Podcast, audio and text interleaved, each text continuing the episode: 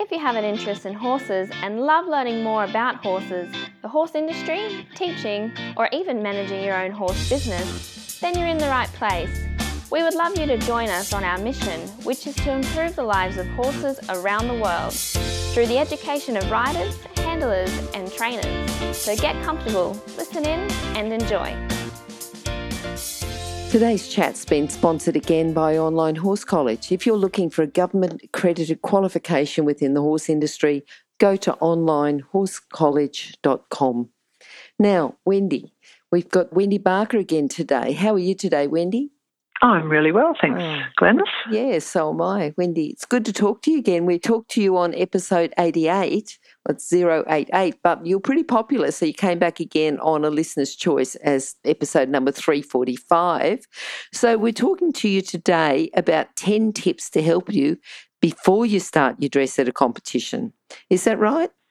Yeah, look, mm. um, I, I, think there's probably lots of different things, but I, I'm probably concentrating more on people who are not quite so experienced because if you've ridden many, many competitions for many years, you've, you've got your own strategies, really. Sure, but, sure. But for people with a bit less experience. But you know what? Even if you've got your own strategies and you might go out, you might be doing it every weekend and, and have a couple of horses, be doing it all the time, you still might listen to this and go, oh, I'd forgotten about that, or I hadn't thought about that for a while, or that might work for this new horse that I've got. You know, so while you might have focused it on people who are starting to learn, we shouldn't discount those experienced competitors as well. Absolutely not. Mm, You're mm. quite right. Yep. All right. Now, the first one, we've got make sure you and your coach know and base your training on the training scale. So, can you tell us a little bit, just briefly, for people who haven't heard of the training scale or don't know the training scale that we're talking about, you know, just about how judges use this as a baseline, where their marks come from? Most definitely. And look, I'll just say before I, start talking about it that mm. if you haven't heard of it before, you can download the Equestrian Australia dressage rulebook, yep. and there will be information in that for you on it right near the beginning. And that's a really good place to start. But the, the training scale is now called the FEI training scale. It used to be the German training scale, but mm-hmm. I think we all know that um, well, those of us who've been training horses for a long time do appreciate that whenever you think, mm, what should I be doing to deal with this issue, it's just the best place to go. I've got a sign. I've had a sign up in my arena for about the last 25 years, which is the training scale. And Good. it's yep. amazing how many people come for a first lesson and take a photograph of it. yes, yes, that's good, isn't it? Good, good. Yeah. And uh, for those people who are international listeners, just I'm sure if you Google, you know, dressage Indeed. training scale, FEI training scale, German training scale, you'll pretty much get the same thing. You you know, if you're listening in English, you'll want the English version, but I'm sure you'll be able to find it somewhere. Yep. You definitely will. You definitely yep. will. Yeah. Yep. Yep. So the training scale starts with rhythm because we, we do want relaxation, but the best play, way to get relaxation if your horse is a little bit anxious or tense is to just try to achieve a rhythm. And, and the two ingredients that, as judges, we're looking for in rhythm are that the tempo is the right tempo for that particular horse. So the tempo for a very long legged horse will be a little slower than the tempo for a pony. But of course, all horses can become a little hurried or sometimes they can become too slow, and that won't be the best tempo. So, tempo is the speed of the rhythm, that's part of rhythm.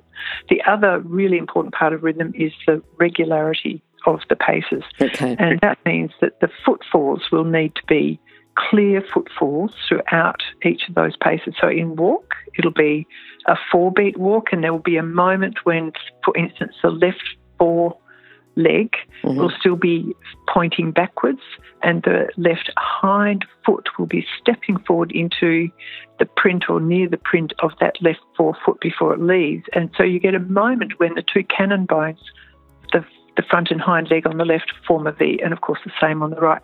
So that will make it clear fore beat walk. If you see that momentary V, and sometimes judges will say, V could be clearer or show a, um, a clearer V throughout the walk or something like that to tell people that the walk wasn't always clear. Mm. Um, so that's the walk, and it can become not so clear either because the horse is tense mm-hmm. or because the horse is very lazy. So it's finding that middle ground where the horse is in the best walk he can produce. And then the, the second pace we would talk about will be the trot, and there should be two beats in the trot. There shouldn't be any diagonal irregularity, and you wouldn't hear that on sand or grass, but you can hear it on a harder surface if there is any irregularity in that. And that should have a diagonal pair separated by a moment of suspension. So that's the two beat trot. Mm-hmm.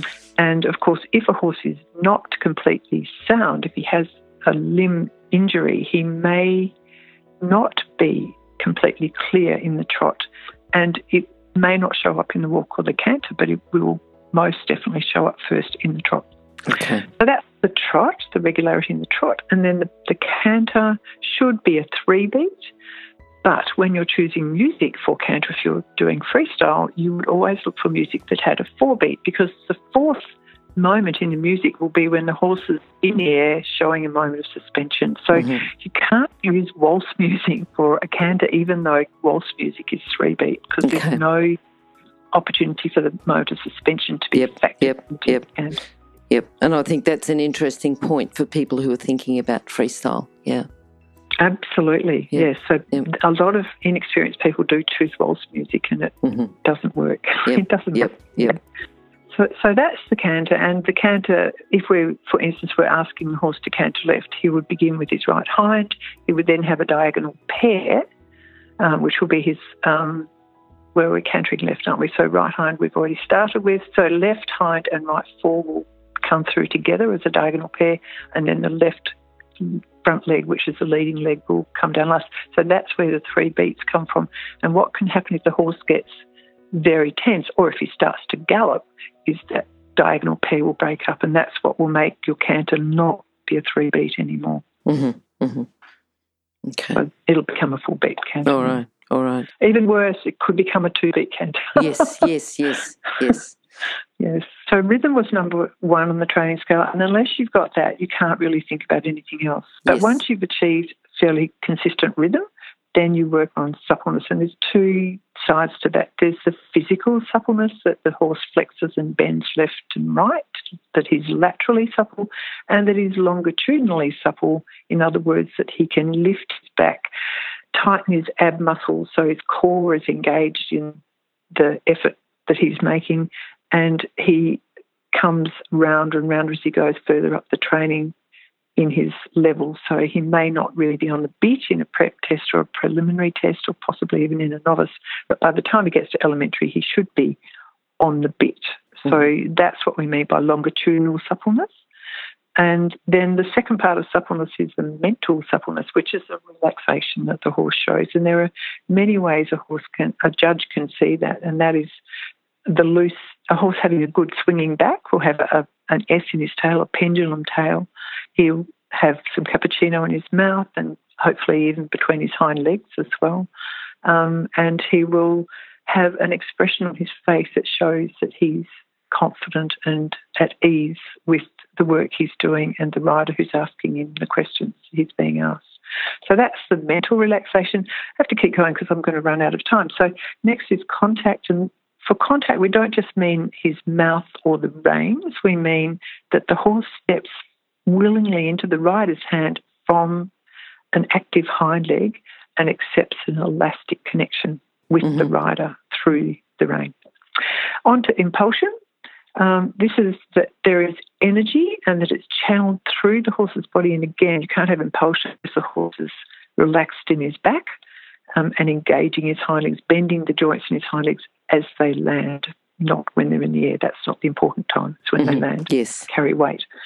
On to straightness. Well, we could talk about straightness for a long time, but we haven't got time. But um, mm-hmm. we we don't expect horses to be as straight in prep and prelim as we do when they are riding at FEI level. So horses will become straighter once they develop more suppleness and more strength through more training.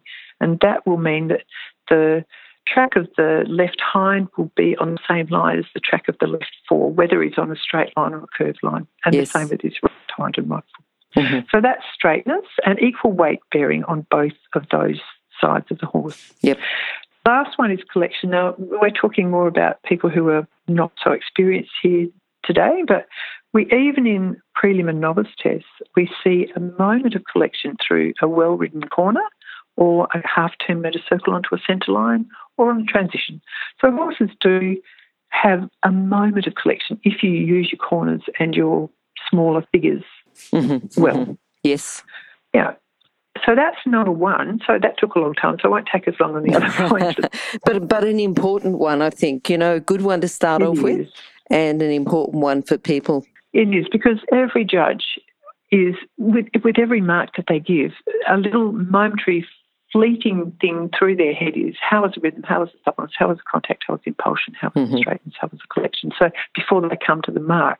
Yep. So it is important that coaches and riders also work on those same. We all sing from the same home, same mm, mm, book. Mm. That is yep. really what we're saying. Yep. yep. On to number two, and yeah. number two for me, I'm a bit of a list person. I've arrived at shows several times in my life where I've forgotten something important, and I've had to run around and um, call a favour in on somebody else there, and they've yes. lent me a girth or they've yes. lent me a tie yes. or something. So now I have an electronic list. And before a show, I print that out and then I cross it off. And then I can't forget anything mm-hmm. mm-hmm. because mm-hmm. I've got my list. Yeah. And I think we're all so busy. I find the day before a show or the day of the show when I'm getting ready, I like to have done some things earlier. So I haven't got so much to do yeah. on the day. And and having that electronic list is good. You know, something that you're not going to just lose. It's going to be there. And uh, you know, if you print it out, that gives you a physical copy. Then that you can just have the joy of crossing things out when you when you actually do it. Indeed. Yeah. Indeed. Yeah. yeah. And look, part of that I think is making sure that you've done everything you need to do with your horse because. Mm-hmm. It really is important that we do go in looking as though we know what we're doing and we're professional, yes. we're well prepared. It's a, it's a part of the respect for the judge, and I, as a judge, I try always to be well groomed as well because I know how long it takes to get mm-hmm. horses and riders ready. But I think we do want to be well presented. And once in my life, I've had somebody come in, and honestly, it looked as though they'd just been through a birch broom backwards, and it just a birch, birch bush backwards, and it just really made a very poor first impression. And this was for an FEI test. So, FEI, we do expect people to know how to present yes, themselves yes, and their horse. Yeah, yeah. It is a performance. It's a small performance, short performance, but it is a performance. And you mm-hmm. wouldn't expect a ballet dancer to come on stage looking scruffy, and you wouldn't for expect sure. a, for sure. to do that. So that's part of that preparation, I yeah. think. I think part of the preparation, because, you know, that's an important part of the preparation. And you're talking about training before you start your dressage competition. So the the list, the preparation, but then the next one you've got is knowing your test inside out. Uh, absolutely. And yep. before I do that, I just want to add one little thing, which is I make sure I pack my car in exactly the same way every time. So my mini esky always sits behind the driver's seat. And yep. if someone needs to get me some water, I can say, just look behind the driver's seat. Mm-hmm. So um, everything goes in the same place and I don't lose things that way. So that helps a lot when you're in a fluster. Yep. Um, and know your test inside out. Number three, know your test. Because if you're busy thinking about, oh, where do I go next? You can't be thinking about how your horse is going or improving the energy or the connection or the straightness of your horse if you're yep. busy thinking about where to go next. Mm. So you do need to know, well, I, I am a professional educator and have been for many years, and I educate adults. So I'm going to tell you about two really valuable ways you can learn tests a little more effectively. The first is called chunking, mm-hmm. and I'm, I'm assuming I'm talking mainly to a Western audience, and we're people who write things down. We yes. we have phones and we have pieces of paper, and so we are not good at remembering very long lists of things. So we need to make sure we, we chunk stuff into six or fewer items. Uh, I could remember phone numbers a long time ago when they were only six or seven numbers, yes. but now they're ten. I just you just can't, and that's true for most people who are used to having the luxury of writing things down. So, how do you chunk a test? Well, if it was a prelim or a novice test, it might be something simple like there's a trot chunk, then there's a walk chunk, then there's a left canter chunk, then there's a right canter chunk, and then there's a bit more trot at the end. Um, so that's one way of chunking it into six or fewer chunks for one test, which mm-hmm. might be mm-hmm. 20 movements. Another way is you might say, oh, well, in my medium test, I have all the lateral work first, the shoulder-in and the half pass in trot. Then I have the mediums. Then I have the walk. Then I have the canter sequence beginning on the left rein, might be 15 metre circle, lengthen canter, counter, to counter loop, transition yep. on the diagonal, yep. and then the same on the other brain. So that's that's another way of chunking it. Mm-hmm. It does get harder once you get to FEI. it's a longer yep. test and many different things, but it's a really good strategy for helping you remember your test. Mm-hmm. And then you can actually train those chunks. And the ones that you're going to forget are the middle chunks. We're good at remembering the first and last parts of any task. Yes. The middle parts are the bits you need to practice in your training a bit more so you don't, your brain doesn't abandon you in the middle of the test. Mm-hmm. And to do that, you can really concentrate more on how your horse is going in the test because all the test will be so clear in your head. Okay. Second technique, adults are very good at using is multiple senses. That means don't just draw it, don't just say it aloud, do both at the same time. Mm-hmm. Mm-hmm. So whether you draw it on a table or in the air or on your windscreen while you're sitting at a long set of traffic lights, but say it out loud at the same time yep. because that will really help you with your recollection of the test. Yep, yep. If you're an equestrian coach or a horse riding instructor, or even if you aspire to be one, have a look at the free video series for horse riding instructors on the Horse Chats website. Go there now, have a look. Horsechats.com. And just thinking for, for the people that are more kinesthetic, um, maybe just, and I know it takes longer, but closing your eyes and just visualizing it and riding it, feeling it, you know, feeling that you're Absolutely. on the horse that you're riding. Yeah. Yeah. Absolutely. Or, or walking around your, you know, your lounge. Yes, yes, yes, that's right. I, I will talk a bit more about visualization later because it is a really very mm-hmm. valuable strategy. Yeah. But let's move on to number four. Okay, so that's be training at a higher level at home and clinic, mm. so which then you can prepare to complete. So it's sort of like if you're jumping, you're jumping higher than what you're competing. So you're riding higher than you're competing. Yep if I if I wanted to jump meter twenty tracks, which I did a long time ago, yep. I would be jumping a meter thirty at home. And yes. then when you go out, the course doesn't look so big mm, because mm. you know you can you can jump bigger yep. tracks at home yep. than you have to jump when you're out. And the same with the um, dressage. If you if you can only barely do the work in the novice test, then you probably should just be riding in prelim tests. Mm-hmm um, mm-hmm. prep test as well, so that you don't go out there thinking, oh gosh, I don't know if I'll be able to do this in this situation. He's not used to this surface or he's been to this venue before.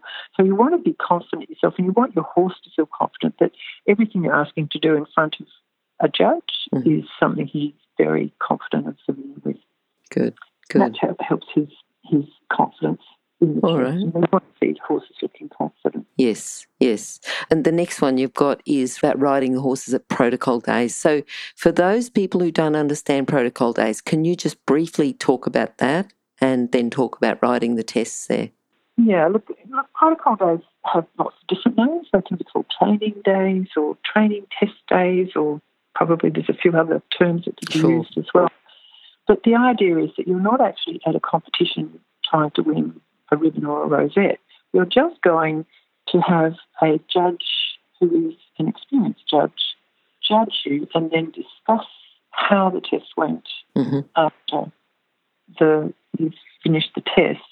And you may even then have the opportunity in some situations to redo some parts of the test. Perhaps you've got a wrong in the canter and you, know, you didn't get to do the canter as well as you normally could, and you might like to do that again, or um, so it's an opportunity just to develop your skills in writing tests and to develop your confidence, but also to learn more as well. Mm-hmm. And to put your horse in a situation you like a competition, but without quite the same kind of anxiety yep. that some people for sure, for sure.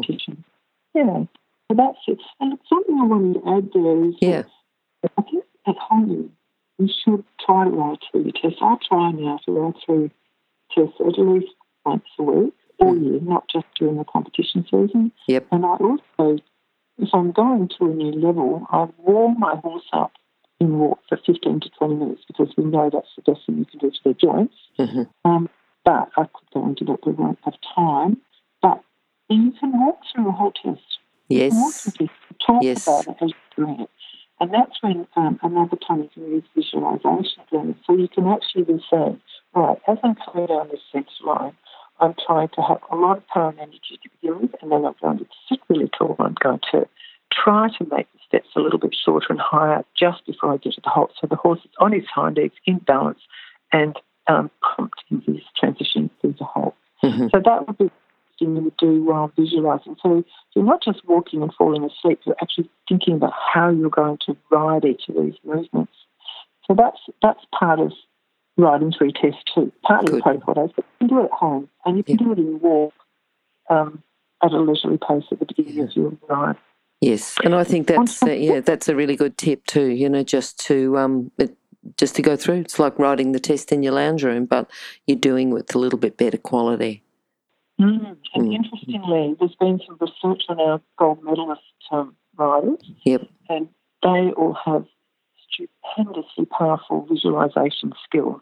Yep. And they assume when they were, were researched that everyone else had the same skills. But in fact, most of us really have to work at that. Yep. And practice does improve the visualization skills, but not everyone has the sort of natural talents in visualization that the best riders in the world have. Mm-hmm. mm-hmm. Yep. Yep. Yeah. So, Wendy, the goals, you know, would you be able to talk about goals? And I know you were going to talk about SMART goals. Mm. Well, I know many people will know about this, but I just want to apply a little bit to training and riding horses. Mm-hmm. So, um, S is for specific in SMART, and this can be something very measurable. I think there's lots of very measurable things when you're training horses. And, and an example would be I want to count no more than 14 strides of canter down the long side from corner marker to corner marker for my length and canter. Then I know my steps are longer because normally I would get 18 or 20 yes. or 16 steps. So that means each step is bigger, longer. Mm-hmm. So that's a, a, good example of a specific um, goal that you can set for yourself. Um, and then we can move on to M, measurable. And an example of um, a measurable goal would be I want to improve the score for my entry and final halts in my next test because I didn't think about them enough. I didn't prepare the horse enough, and I only got 5.5 or 6, and I know I can get a bigger mark if sure. I really apply myself. So that's measurable. Achievable. Um, perhaps your best novice score so far has been 65%. So it would be quite achievable on right day, and not if the weather suddenly ruins it for you, but to aim for perhaps 66% mm-hmm. in your next two or three outings. So that's achievable in the next one, which is R for realistic, go hand in hand really. It's just not really going to be very motivating for you if you say, well, I've only got 65%, and next time I want to get 85%. And I'll, I'll tell you about a client I had who's just started competing. She's been having lessons for a while, just started competing. And on Facebook, she wrote, very disappointed. I only got 60% in my first test, and I normally get 90% in all my studies, and that's what I want to be getting when I do dressage tests. Mm-hmm. Well, those of us who've done a few more yep. dressage yep. understand that that would be a mark that only two horses in international competition have ever yes. achieved. Yes amazing horses. I'm talking about Totilas and Monaco. But um, for most of us, we would be pretty thrilled with 60% for our mm-hmm. first. And you can always build on that. Um, and you do need to know what is realistic. And in, especially in official competition, in 65 is not a shabby number, really, even though in some other disciplines it may not be such a good mark. Mm-hmm.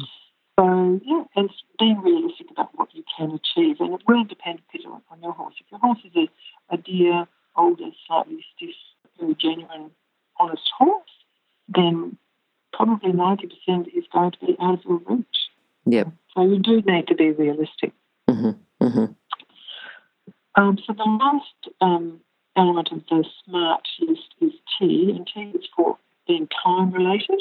Yep. And I think this is for those of um, the riding population who don't find it so easy to stay motivated. We come home after a big day at work and feel a bit weary, or look out through the window and see it's wet or windy or cold, and think, oh gosh, maybe I won't ride tonight. I think it's it's really good to set goals for one month, three months, and your year, where you want to be in a year's time. But if you, you don't ride each time you come home from work and you're feeling a bit tired or mm-hmm. the weather's not ideal, you probably won't get to where you want to be in the following year if you had an ambitious goal for a year's time. So I think the time load one's really an important part of the whole smart picture. Yep. So, yeah, we're thinking of the short term goals, the medium term goals, and the longer term goals. And that might be your five year plan. You, know, you may plan to ride national championships in five years' time. And so you need to put in the hard yards so you can get there. Yep, yep, um, yep. And for for each competition, you should have your own goals as well. Yes. And goals can't be vague and wishy washy things like, oh, I want to ride better, or I want my horse to be softer. You can have those, but you also need to have measurable goals so mm-hmm. you can actually decide whether you have achieved what you need to achieve or what you need to do next time so you can get closer to that goal. Yep, yep. All right, now the next one we've got um, so that you arrive in plenty of time. What sort of time would you recommend to arrive before the actual, you know, if you've got your time, before the mm. time that you're riding, how much is plenty of time? Okay, so look, something Harry Boldt, who I've been lucky enough to have a lot of help from over many years as a wonderful trainer, he says, look, horses can be affected by the fumes in a float or a truck. So give them time to recover from travelling and breathing in fumes on the way to a competition. So that's one thing a lot of people don't think of. Another thing is that you don't want to be rushing. If you get stressed, your um, your blood will suddenly have three hormones injected into it. And these are adrenaline, noradrenaline, and cortisol. These are three stress hormones that will then be there for at least 20 minutes, but they could be there for up to a day if you don't calm yourself down. So, better not to get into a position where you have those there because that will really affect how your brain functions, particularly your frontal lobe of your brain, which is the rational thinking, logical part of your brain, which you need at a competition to work well. So you don't want to be running late when you arrive. You don't want a traffic hold up or a flat tyre or something like that to mean you're going immediately into a test once you have a saddle on the horse. You want to have time to do everything while you walk and talk quietly and slowly so everyone is calm, yourself and your horse. Mm-hmm. And your strapper, if you have a strapper. Uh-huh. Um, yes. So, and, and tacking up, you want that same idea. You want to do it in a set routine. If you watch top, top athletes, they all do exactly the same thing before each race or before each ice dancing performance or whatever. And that's because they don't want to have to think about whether they've done everything.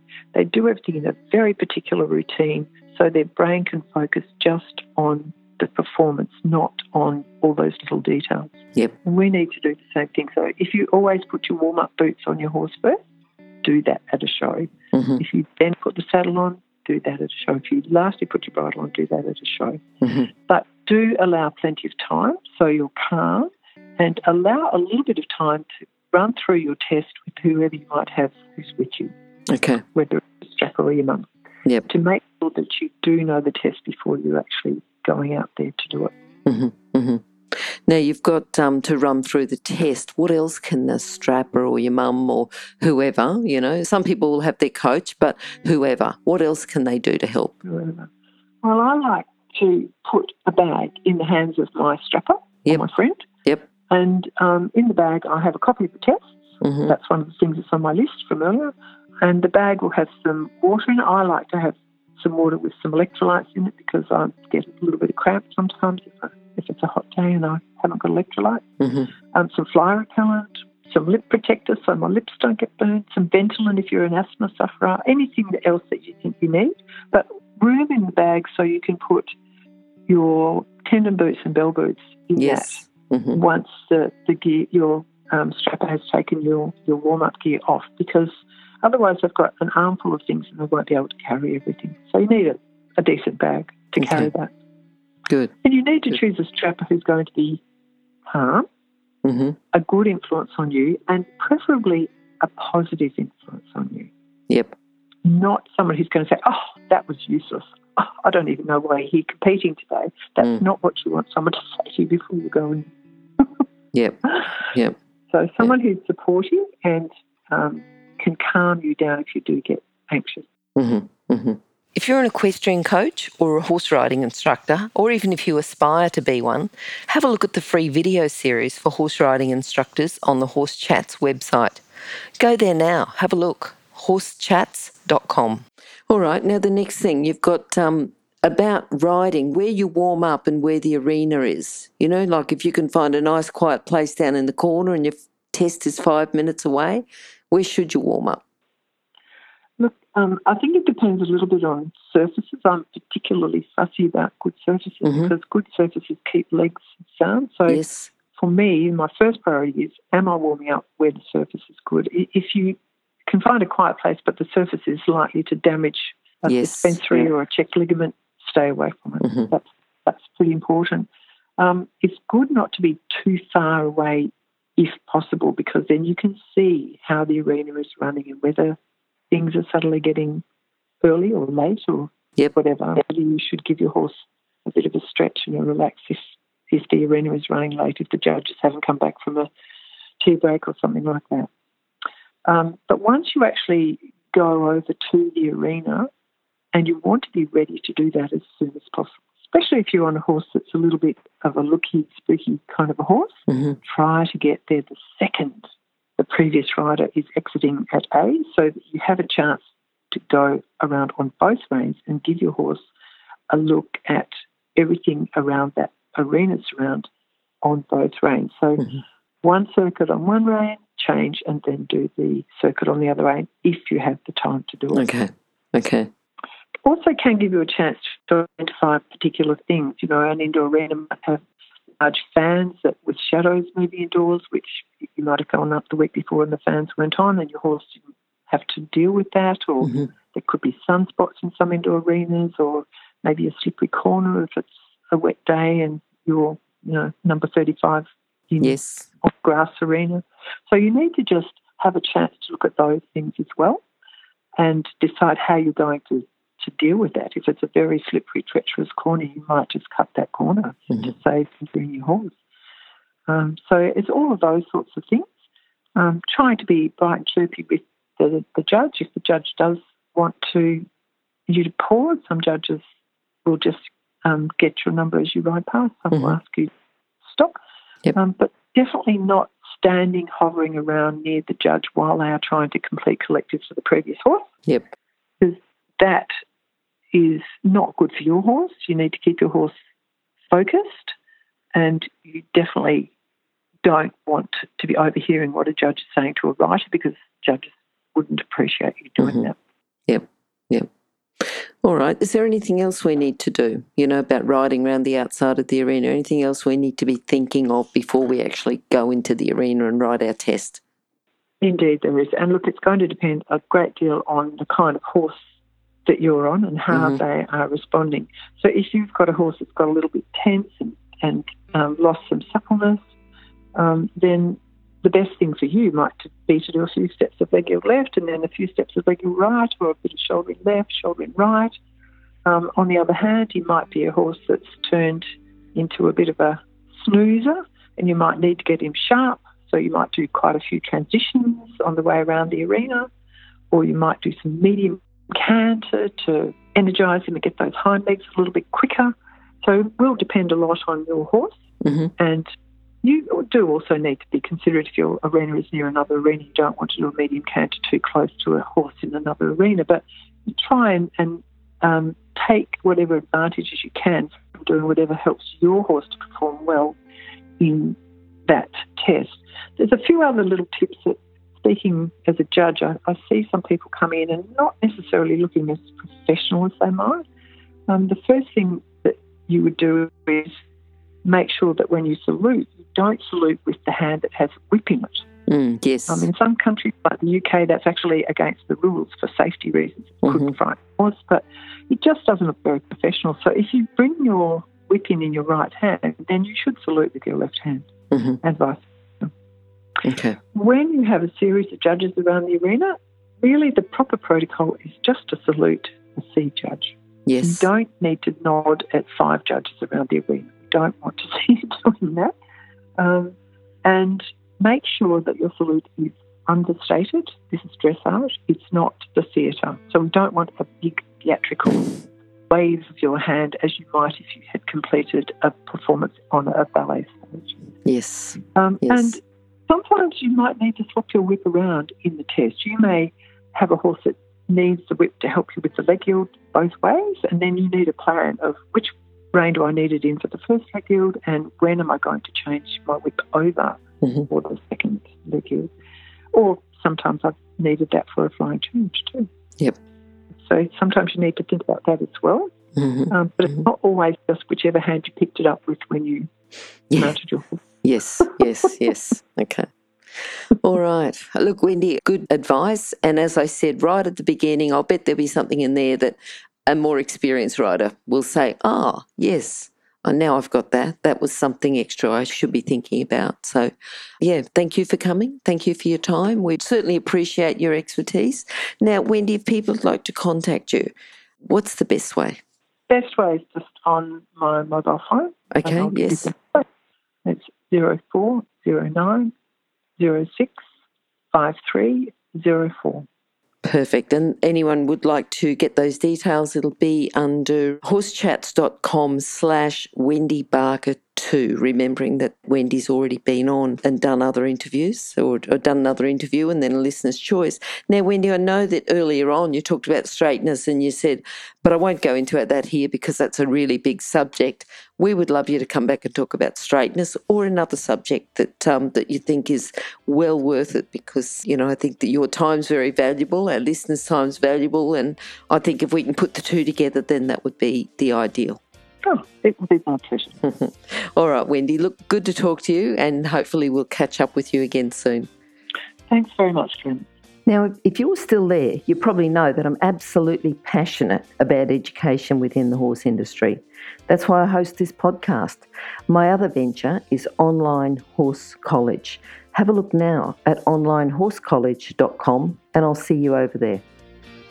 Remember that our comments and instructions are general in nature and do not take into consideration your individual horses or your individual ability and circumstances. If you enjoyed this podcast, then please leave your comment below